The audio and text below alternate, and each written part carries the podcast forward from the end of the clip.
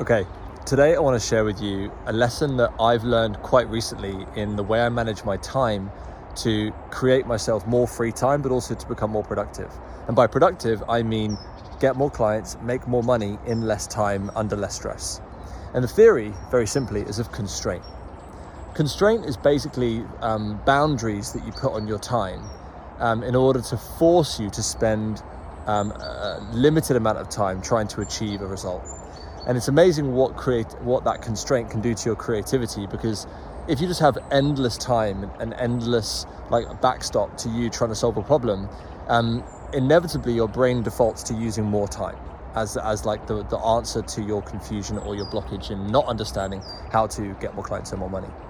So constraint is really powerful. Now there's this law that i learned about i think it's called parkinson's law which basically it's like a, it's a physics law where um, uh, gas expands to fill the space available.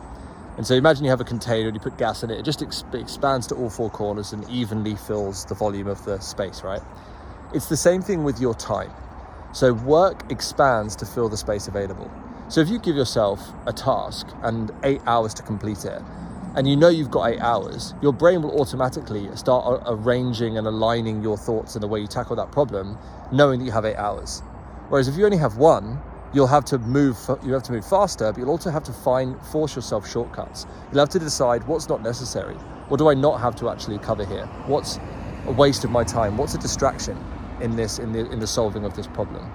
And that forces you it challenges you to be more creative. It forces you to be more linear in the way you think and and more direct in the way you're trying to solve a problem. And what it does is it actually like avoids time wasting. It avoids just faffing and it avoids like dodging questions that are maybe just hard to ask and difficult to answer. So it's much more direct. And uh, given that um, our company is called Velocity, I, I think I, I, really I like that principle. It, it's like speed, it's motion in a in a given line. Like I want to go here, and I'm going to go to that place in that direction in the fastest possible and the most direct possible way I can because I want to do it. I want to save time. I want to get there, and I want to crack on. that's the, that's that's my that's my approach. And so when you then apply that idea back to your calendar, um, and let's just take a very simple concept like the, the amount of time that you make available to see clients. Um, I was chatting to a coach the other day, and he's just had a, a baby, and he's got a lot of stuff going on in his life personally, and so his time to be quote at work or to be to like in his business has just been has just been reduced vastly. And so what we're having to do is say, okay, well, let's look at the total amount of time that I have that's distraction free where I can actually work. And then let me break that down even further into, okay, well, of that time, how, many, how much can I, do I want to allocate towards actually coaching?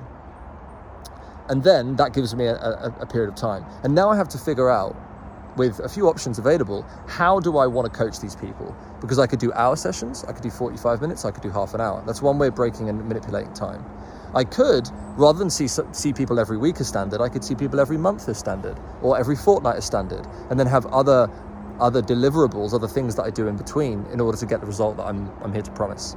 And so now we can get creative, again, straight line thinking, about how I solve that problem with what I have available, rather than thinking, uh, trying to solve a problem in like old thinking with old structures around you that have since changed.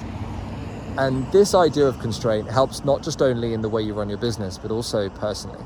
Because if you put the stuff that really matters in your diary first, if you assign your time, your most precious and most valuable resource, if you apply it to the things that are really going to make the biggest difference to your fulfillment first, and then you have other, then you then you make everything else around that fit um, accordingly. I think, at least in my experience, you're going to have a, a much better week. It's what we at Velocity call the perfect week.